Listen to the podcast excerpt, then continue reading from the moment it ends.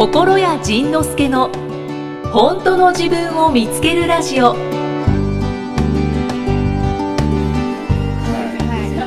じゃあ今回も小倉さんよろしくお願いします。よろしくお願いします。まだ黙っとくんやね。はいもう今のでゲストがいらっしゃることが分かりましそう、たね今日はですね、ゲストはいが勝手に来たんですよ。も うびっくりしたあの。スタジオで録音してたら、なんかいるとか言って来て。たまたま通りかかったこんな感じで、今はこの人に世界中を一緒にこう、ね、ぐるぐるぐるぐる連れて回ってもらってるという。ですねその話もぜひ伺いたいです、まあ、あの、はいこの方には3回目以降で出て登場していただくということで。はい2回分は黙っといていただくという。黙れないかも。なんか自分ならでそのポッドキャスト一応聞聞くけれどずっと笑ってるもんね。なんかねずーっと笑ってるよね。であの本田こうちゃんがゲストに来た時も、はい。第1回目の一番最後に紹介だけして第1回目終わったんでそうそうそうそう。そ そのそれまでのそのなんかあの近況をだらだらだらだら喋ってたらね終そうですわっちゃった。のね。もそうしかも今もうこの喋りたそうで喋りたそうでこのじゃらじゃら音だけしてるといういやあのもう落ち着きがなくなりそうなんで、はい。そのうち暴れ出しそうなんで。もう暴れてる暴れてる暴れてる。もう話せ鎖を解けって。顔がせくめとんでるよね。もうね危ない。ご紹介しましょうか。はい。はい。あのいきさんご紹介よろしくお願いしまかすしこまりました、はい。今回はゲストの方をお迎えしております。はい。お越しいただきましたのはスピリアルライフ提唱者の穴口恵子さんですイエーイあー、やっと喋れた、もう本当に。もう、ちょっと行き詰まりそうになった、ほんま。今日はありがとうございます。ありがとうございただいて本当にギャラも出ないのによくいや、とんでもない。あのスピリッチでもね、なんかもう、なんか、ね、ジンさんに出てもらってんで、だからスピリッチにはジンさんの裏番組かとか言われてたりとかするんですけど。今日はあの公式なあのジンさんの裏番 裏番組。ほんまやね、うん、でもなわ。出ずっぱりやもんね出ずっぱりやねもなんか。うもう僕がでともこさんがで、はい。で C 君とらとらとね仲間がどんどんとね 出てくるんですどんけど。どんどんどんスピリチュアルから離れ離れていくよねていって。そうなんですよ。そう穴口さんがスピリッチというっていうタイトルなのに、どこがスピリチュアルやねんとか 言うそうそうそう。突っ込まれそうな感じになってしもうもう通称クソリあじゃあまあクソリッチじゃん。いいですいやいやいやククズリッチチとかねクズリッチ。それでも大丈夫。クズリッチ。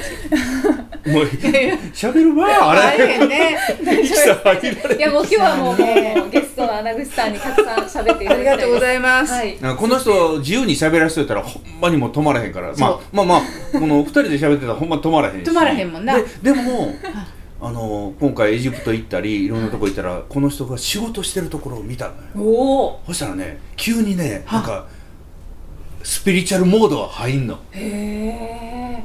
でもね面白かったんがあのエジプトに着いて、うん。現地の空カイロの空港に着いて、バスに乗り込んででちょっと動き出すか動き出さへんかで前に立ってガイドさんみたいに喋り始めたやんか。はあの瞬間に後ろからブルーのライトがなんか車のパトカーみたいなライトがブワーッと光って,、もうねその5個が突然刺したのよ。喋り始めた時に。すごい。すごい。もうだからその時点ではもうねあのもう神々しくなってんの。で神々しくなってんのにこのプライベートに急に入るともうねくずりっちになんでね、もうね、そのバランスです、すべてはバランスですから、それがスピリアルで、ね、リアルなところっていうのはもう、ね。ありのままで。中島みゆきみたいなと思ってそうなん中島みゆきさんって歌ってる時はものすごいあの歌手モードですごいモードなのに、はいはい。ラジオ番組だったら急になんかむちゃくちゃなおばはんなんだよね。よく似てるのね、そういう面でね、そうそなんかそこをねあの思い出したなと思って。バランスが取れてるんですよね。う。そうなんです。よ。もう、両方私なんでね、うん。こういろんな自分がいるや。うん。んジンさんもいろんなジンさんがいるやうん。いるいるいる。ん。だからそこの時に、ポンとスイッチみたいなのがあって、うん。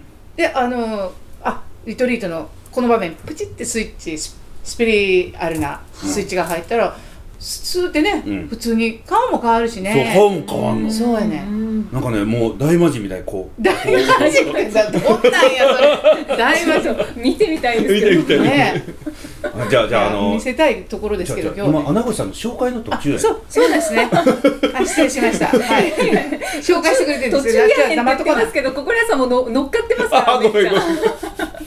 めっちゃ。じゃあじゃあだからちゃちゃんと仕事してもらうんですはい、あそうですね。改めてじゃよろしくお願いします、よろしくお願いします。じゃああのいつもはい。ゲストの方がいらっしゃったら、うん。あの私なりにちょっとプロフィールを作成してまして、はい。でご紹介させていただいているので、うん。じゃあ穴口さんのプロフィールご紹介いたします。何やそれ。初めては初めて聞き初めて初めて聞きます。はい、あのダメなところは言ってください。あ全然ダメなのそれ何でも違うとか言ってください。はい。はい、じゃあご紹介します。生年月日から。いやいやいやそれは内緒ですからね。あ誕生日だけ結構です。はい。誕生日いつなの？1月10日110番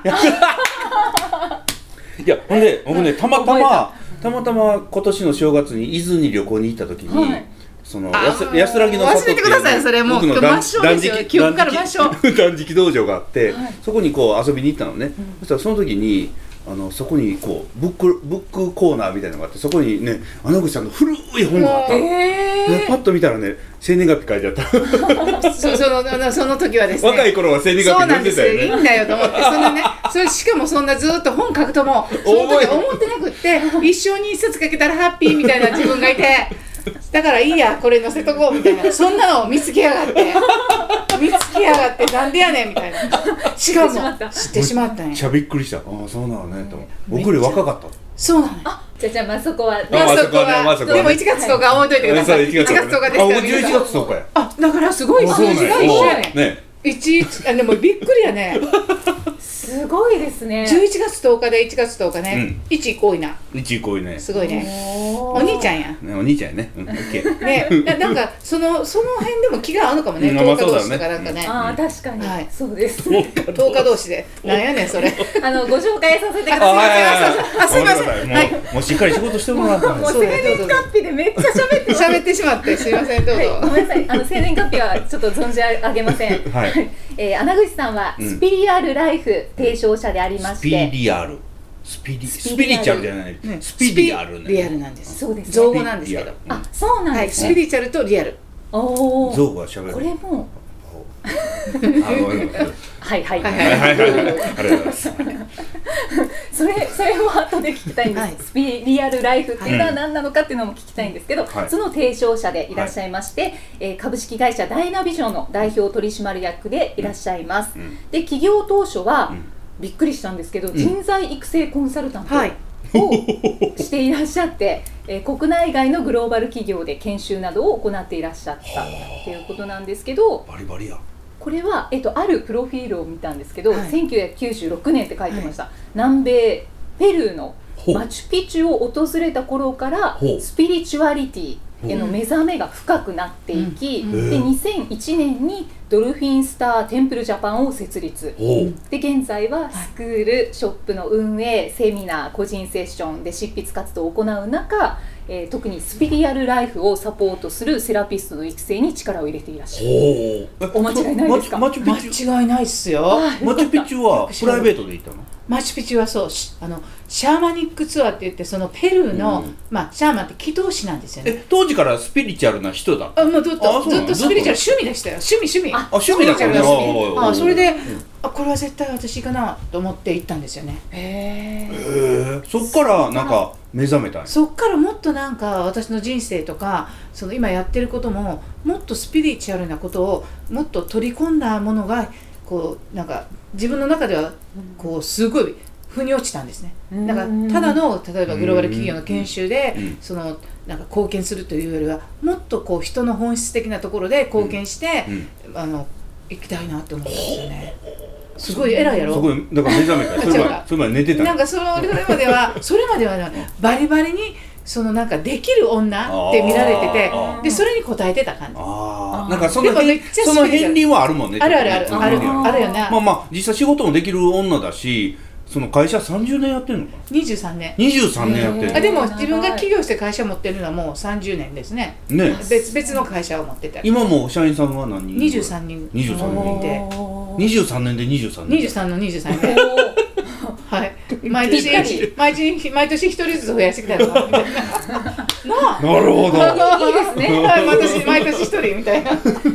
そっか。そう。だから、うん。私は穴口さん前者だろうなって思ってたんです。はい。そしたらさっき心根さんに聞いたら、うん。あのぶぶっ飛び族だよって。鳥族なんですよ。まあ、前者後者じゃなくほんま飛ぶんちゃうかというぐらいぶっ飛んでるからね。だからね、うん。あのグローバル企業の人材育成なんでやってたのなんか気がついたら気が気がついたらなんか向こうが雇ってくれるっていうかあのお金出してくれて。いやそうやけどあのスピリチュアルなノウハウというのを実は持っててね、うん。直感から始まり、うん。なんかこう見えない世界とつながって。そこの会社の状況とか状態を教えてくださいとか言うんですよ。あの見えない存在たちに。そしたらなんか結構こう勝手に言いたいことをそれで別にそのし仕事が取れようが取れまいがあんまり関係なく。そうそういうコンサルやった。そうそうそうそれで言うて。それは向こうの人時々びっくりするよね。びっくりするけどなんかこの人はすごいうん。あのそういうセンスはあると。そういうそのうん。見えない力というよりはうんうん企業のことがよくわかるセンスというふうに向こうは解釈する解釈する。よね。私はそうじゃなくて。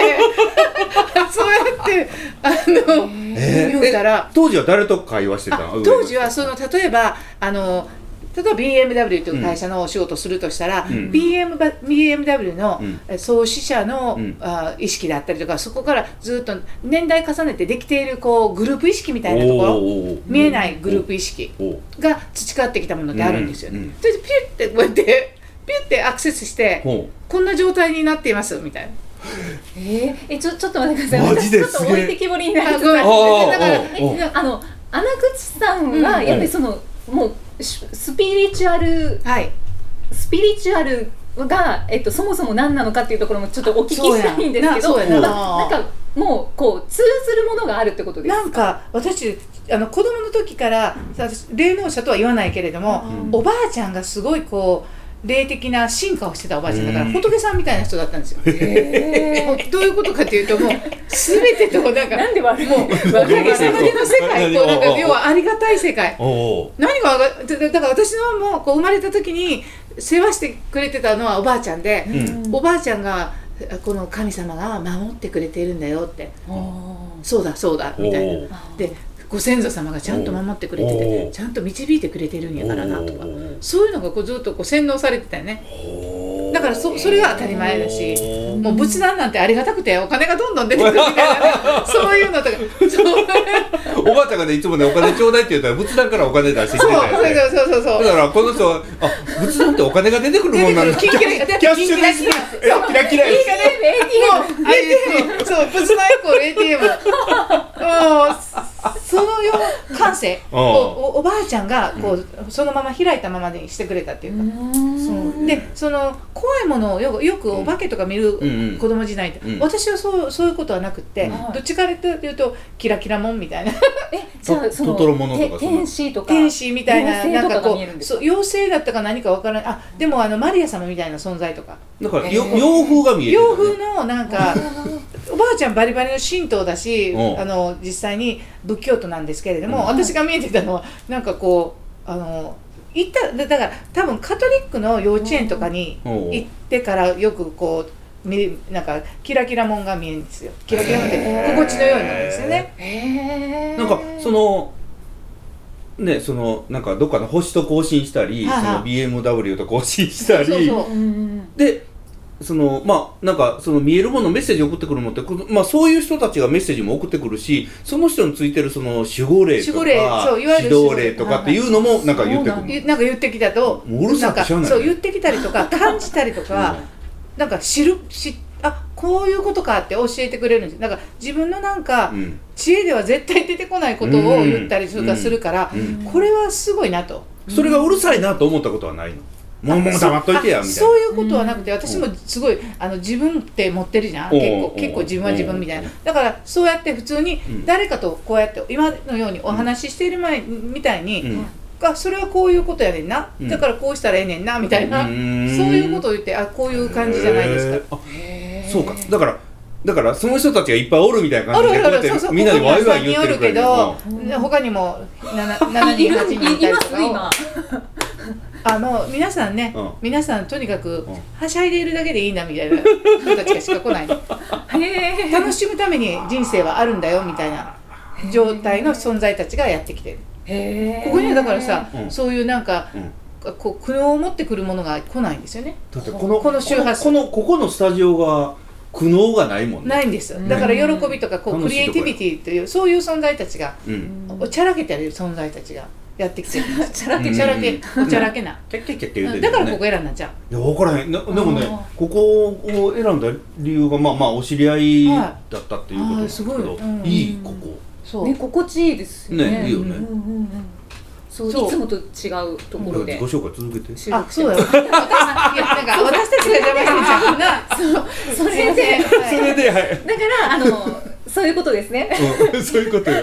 あの例えばだから BMW の そのう上というか創始者の方だった意識りだとか意識の意識をこう組んでうん。それを伝えるっていうコンサルタントをしてた。してた。でとは言とは言えとは言えへんからね言えへんよ。うんうん。私は人材育成コンサルタントですって言うんだけれどもそれでうんその本当に面白いのはなんかいろんな見方が出てこうそそこの組織にも入っていって、うん。あのね、えーコンサルしている時に、うん。ちゃんと部屋まで与えてくれて、うん。角部屋と秘書まで与えてくれおて。ー。もうあのなんかね、携帯電話も左ないそうそう携帯電話なんで、おまけに車どうですかって言ったけどあその時にね、また私のうん。守護霊が「いやいや車はそのそれは出してもらうな」って言って「買いなさい」って言うの。へえまあそれ循環やってね。まあそれは、そうだね。いや私車は買えますからいいですって言って車を買ってそれで通勤してて。そう。あれ面白かったですね。だからそれでちょっといろいろ試して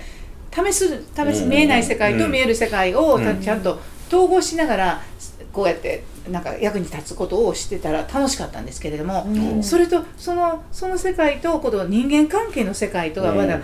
一致してないんですね。要はうん。背後の人がこうだだってこう言ってくることとこの2人が理解し合えてないような領うん。下領域とかがあって、これはもうやっぱりまず人のうん。心の状態を、うこの私たちはただこう見える世界の人じゃないっていうことを実際にもっと見えない本質の世界があるっていう、まあ、スピリチュアルな世界があるっていうことを、うん。もういても立ってもいらなく伝えたいと思ったんですね。それを伝えることによってどこで働こうが何をしてようが、うん。その人たちがそこの今起きているこう性格的にこうぶつかっている領域以外のものがあると思った時に仲良しにみんななったらいいなと思ったんです仲良しう。んみんな。なんか私の心はそう言うんですよね。みんな仲良しなこの人いい人なの。よ私すごいいい人だねいい人なの。優しくてな。自分で言うんだよどうすんの？でも感じます。感じますそれはもう。そうなんかね悪意のない人でなんかこう人を出し抜いてやろうとか陥れてやろうとかそれから意地悪してやろうとかまあたまに意地悪すうんあるけど。の仁さんにはやりたくなるの。やりたいと思うの。あなんだろうねこれ。あなんか兄弟をいじめるみたいなのあるやん。あー。弟がいじめられてるみたいそうなもうでねも年上なんです。でよそうやね年上やね年上年上やね。うんもっと妹を大事にしろよ。生意気な妹。へええじゃあもともとまあそういうなんか感じるものがあって、うんでマチュピチュに行った時にもうマチュピチュに行く時はもうこれは私の運命だと思うような出来事があってその当時ねアメあのな西丹沢ってあるんですけれども東京から2時間ぐらいドライブして、うん。そこであのネイティブアメリカンのね、うん。はいえースウェットロッジっていう真っ暗な中でスチームサウナに入るような。丹沢で？ちゃんとでやってたんですよ。浄化の儀式で。要はもうそれでスチームサウナみたいなところに入ってなんかなんやかんやなんやかんやで、まあ、要はえ自分の感情を解放するとかね。そして誰かのために病気の人のために祈るとかう。んそういうことをやってるスウェットロッジのところに行った時にペルーに行くきっかけを作ってくれた女子がいるんですけどへー千恵子というねあう。んのネイティブアメリカンのその教えをこうあの習ってたっていうかねう。ん実践してる人。そのその彼女がしてたペンダントがう。んこれ知ってるって思う。おここここれを持つ人に出会いに行こうっていうのが心から、要はなんか上から聞こえて降りてくる言葉と内側から来る言葉と両方あるんですけどう。んそれはもう内側から来てう。んそのその千恵子という子にね「これどうしたん？これなんなんなんなんなんやねんこれ」って言ってもうもうね もうもうもう止められへん。ねもう止められへん。たら「えこれクイチにもらっての？何だよそのクイチは」とか言ったらクイチシャーマン。クイチクイチクイチってシャーマン。うんシャーマン、うん。うん。ケチュア語で虹という意味で、うん。であのそのクイチにもらってなんでそんなもらえない私も欲しいわとか言って、うんうんうん。それにその人に会いたいって言ったらああ来月あるよ、うん。ペルーのシャーマニックリトリートで教えてくれおてー。電話番号もらって即行ったんですよね。当時は電話やったよね。当時電話ですよ「あすいません」って留守電電話で行きたいんですけれども シャーマニックリトリートにあのなんか参加したいものですとか言ってそしたら席が空いててで行くことになるんですよはあ。もうほんまなんか順番やね。もうもうだからそれはそうですねもう体とか心が本当にイエスってここもう欲しいってここ欲しいっていうかこうもう行かなければならないってそれで行ったんですよ。僕らそんなんないよねうーんないはい。なんか内側からなんか声上でがっても好きなことやってる飲みすぎた時いやいやでもでもでも好きなことやってなんかすごくうまくいってるじゃん？そうです。そうよね。そうですね。まあねそれはなんで そうなの？なぜそこで？それは心の声に従ってるとかなんか心がなんか言ってくるからヒュッてひらめいたりとか。いやまあまあまあだからだからほんまなんかただただただなんとなくに従って生きてるだけなのでなんかそういう声があ聞こえるとかではなく？全くないもんね。うんなんかそんなんがたまに欲しいなと思うけどね。そういやででそうみんな言うねん。なんかね僕は全然全然スピリチュアルな人間じゃないのにそのやってることを見たらスピリチュアルだってよく。やってることがすごいなんかにに本質的にに似通っててそこもそう聞きたかったんです。そ面白いなとこもでもなうん。全然その実感がないからなんかスピリチュアルだねって言われてもヒューっていう感じよね。ヒューうーってうーとかみたいな。だからまあまあそんだけあんまり声が聞こえたらうるさいわって多分ね自分やりたいよやるんじゃって多分言い出すと思うんやけどなんかたまにそんなのがあるといいなと思うよね。でもそれとか仁さんの場合もうなんかいこうい一致してんじゃんその部分と。まあまあまあまあまあまあまあそうかもしれへんけどな分かれへんよね。か いやちゃうねん。それでねちゃうねんちゃうねんけど。ちょ喋って喋っていい？どうぞどうぞ。自己紹介終わってないけど。あ自己紹介い。やいやいや大丈夫大いやいや丈いやなんとなく途中途中ではい夫なんかねなんかねそのあ自己紹介私のこと紹介するのなんで自己紹介って言ってあほんまやれあそうかボケてんねんあのこのこの昨日今日ぐらいねちょっとふっと思ったんがあなんかねまあ今年去年から今年にかけてずっと一緒にうん。海外回ってるやん、一緒に回ってるやんってなんだワールドツアー。ワールドツアー。こう一緒にやってんだけど 8, 8月にイギリスに行く予定やったんやけど8月や9月か。9月にイギリス行く予定やったけどそれがねなんかこううまい具合にこうなんかキュッキュッキュッとこうなんかちょっとちょっとなんか音を立ててうまくいってないのね、ででまあ9月10月とまあ特に海外の予定が今のところ入ってなくて、まあ、11月の南の島ぐらいで。であと後半後半入ってなくて、はい。うん。でまあそれでもなんかなんとなく毎月毎月1箇所ずつぐらい行って毎月海外言うたら面白いかなと思ってたけど、うん。だんだん疲れてきて。疲れてきた？疲れてきたというかねそうねあのー無理に無理に海外で仕事をしなくてもいいなと思い始めたのよ、うん。なんかそのこうねなんかちょちょっとあえてアクションを起こしてみたんだけれど、うん。あえてアクションを起こしてみた割にはその海外の仕事に全然つながらなさそうだし、うんおおそうか。じゃあその無理やりこうメキメキメキっと今動かしてるけれどもメキメキっと動かしてみたし前半をね動かしてみたしちょっともう一回後半を戻ってみようかなと。ちょっとこうまたそ開いてたのを。外にバーっといったやつを一回収束させててうん。でこうまた内部を充実させていったら外から来るといいなみたいな。あなんかそれをちょっと待っとってみようかなと思ってなんかだから後半は僕はおとなしく過ごそうと思っているので。ーそうなの？そうだよ。え？なんかファラオにまだ呼ばれてるって言ってたよね。ファラオが呼ぶのえよ、ー、それだからファラオ。それは兆しなのに普通のねあの私そのスピリチュアルライフをしていてやっぱりご縁のある場所っていうのはペルーもそうなんだけどペルー1回終わってその目覚めたら終わったっていうことじゃなくてどんどんと開かれていきそしてペルーには実実は13回か14回行ってるんですすごいよね。通算。何年生きてんのよ。でまだまだ来年も来年も呼ばれているから こうやってあの呼ばれてる感。こうなんかもうなんかこうそれは兆しで来るじゃん。で私なんか何も仕組んでないよ私、でも自分でこんなファラオの T シャツとかねなんかねなんか出てきたりとか。エジプトから帰ってきてね、ずーっと身の回りにファラオとツタンカーメンがまとわりついてんねんでやっぱりそれってあの来てくれてありがとうだけじゃなくてやり残してて終わってないじゃろみたいなメッセージでもあるんですよね。そうやね。あのねだからえっと帰ってきてまあ福山雅治、うん大好きだもんね。いそう大好きで。追っかけだもんね。そう。そしたマらシャファン。ラ あのライブに行ったら彼は今年今年どうあのホールツアーねあのアリーナツアーやってたんですけどそのテーマがファラオやったの。ほらそのシンクロってあでなんかすごいよね。そう。でそのドームあのそのアリーナツアーの後にドーム大阪ドームと東京ドームってまた別のドームツアーがあったんやけど、でそれを知ってたけどもそのアリーナツアーでファラオは終わったと思ってたの。うん。でもドームに行った時にそのパーカッションやってるねそのメンバーの三沢又郎さんっていう人とこう LINE でやりやり取りしとったら「あの楽屋おいでよ」って言われたから「ああじゃあ行きます」って言ったら、そこに巨大なファラオがツタンカーメンがおるわけよ。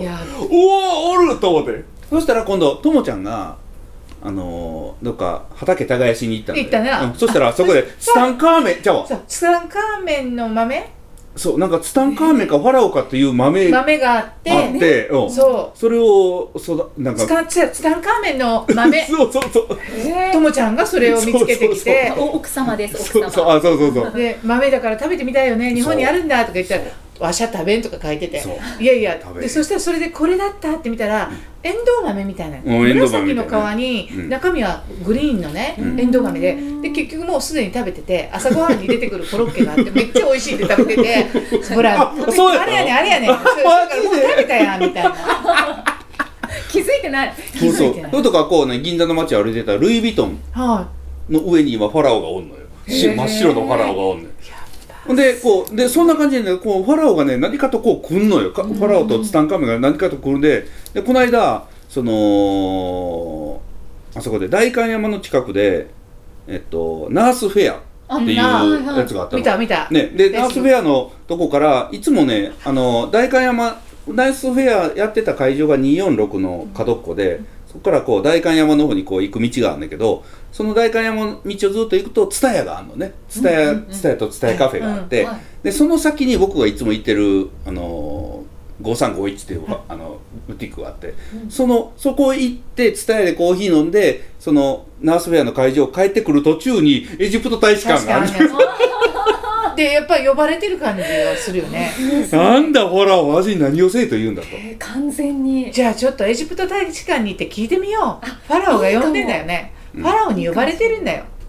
呼んでるね。呼ばれてるよ。でほんでその僕はその前回のね恵子さんと一緒に行ったエジプトツアーの中でたくさんパスしたよね。もう疲れてたからね。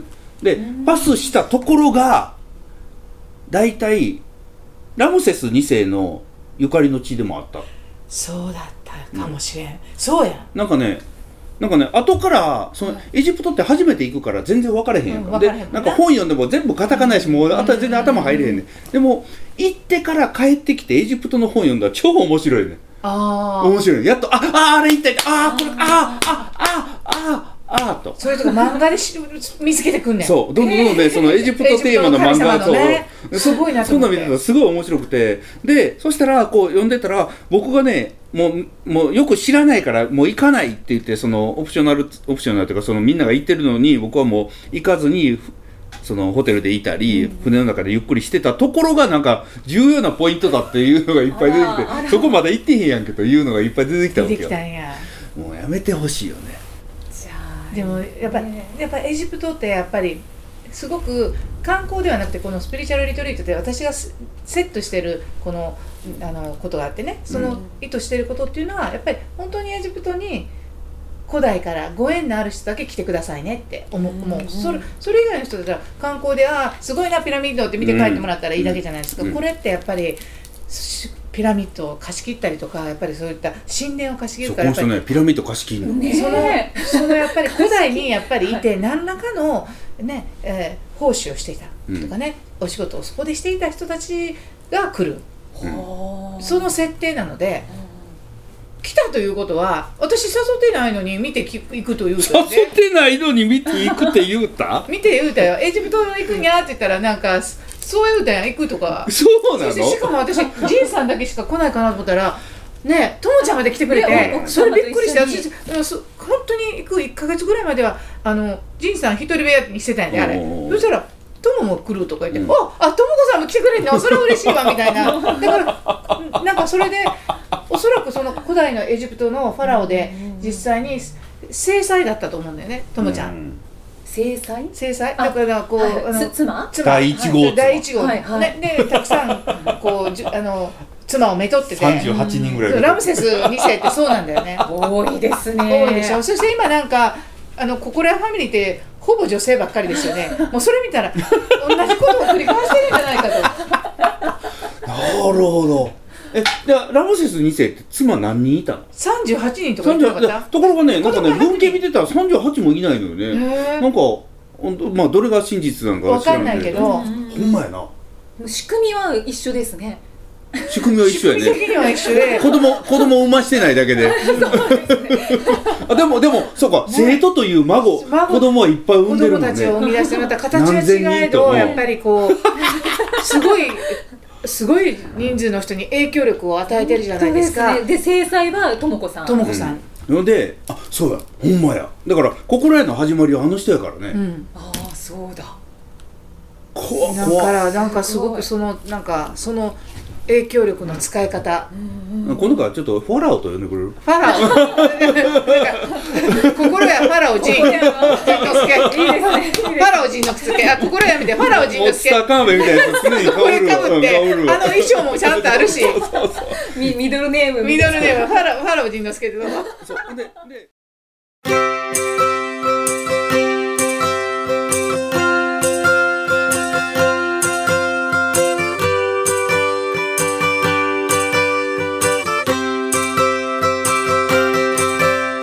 正しさにこだわって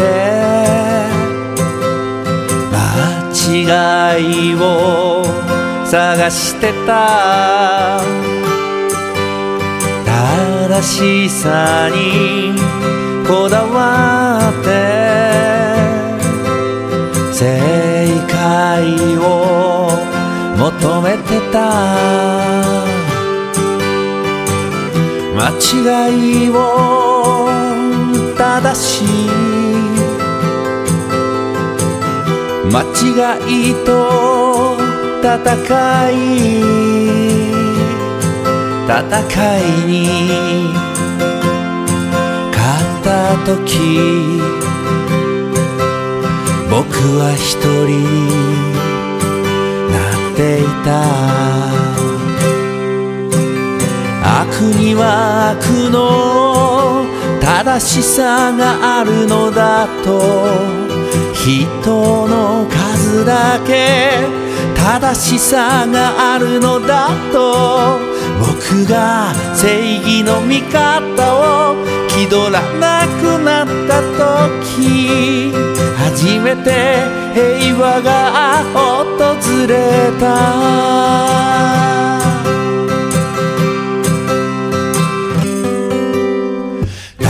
しさにこだわると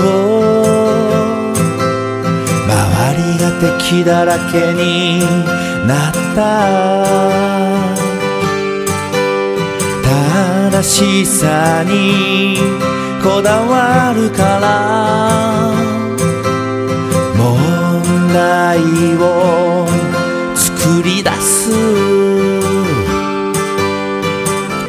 間違いを正そうと。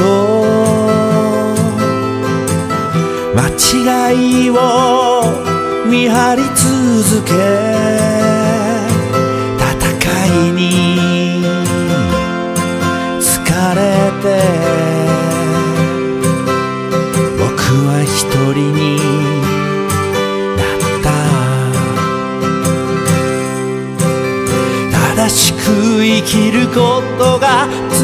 償うことだと。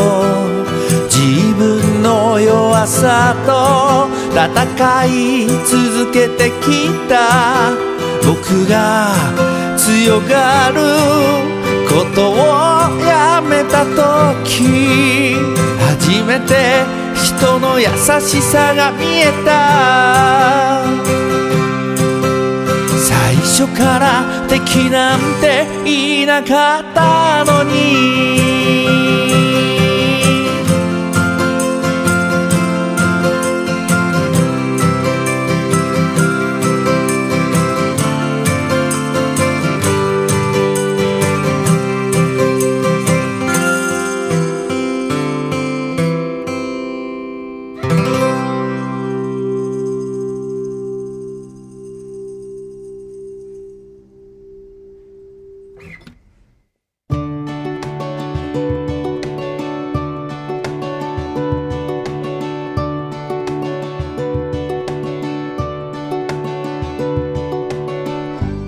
回はどんな気づきのお話が出てくるのかお楽しみに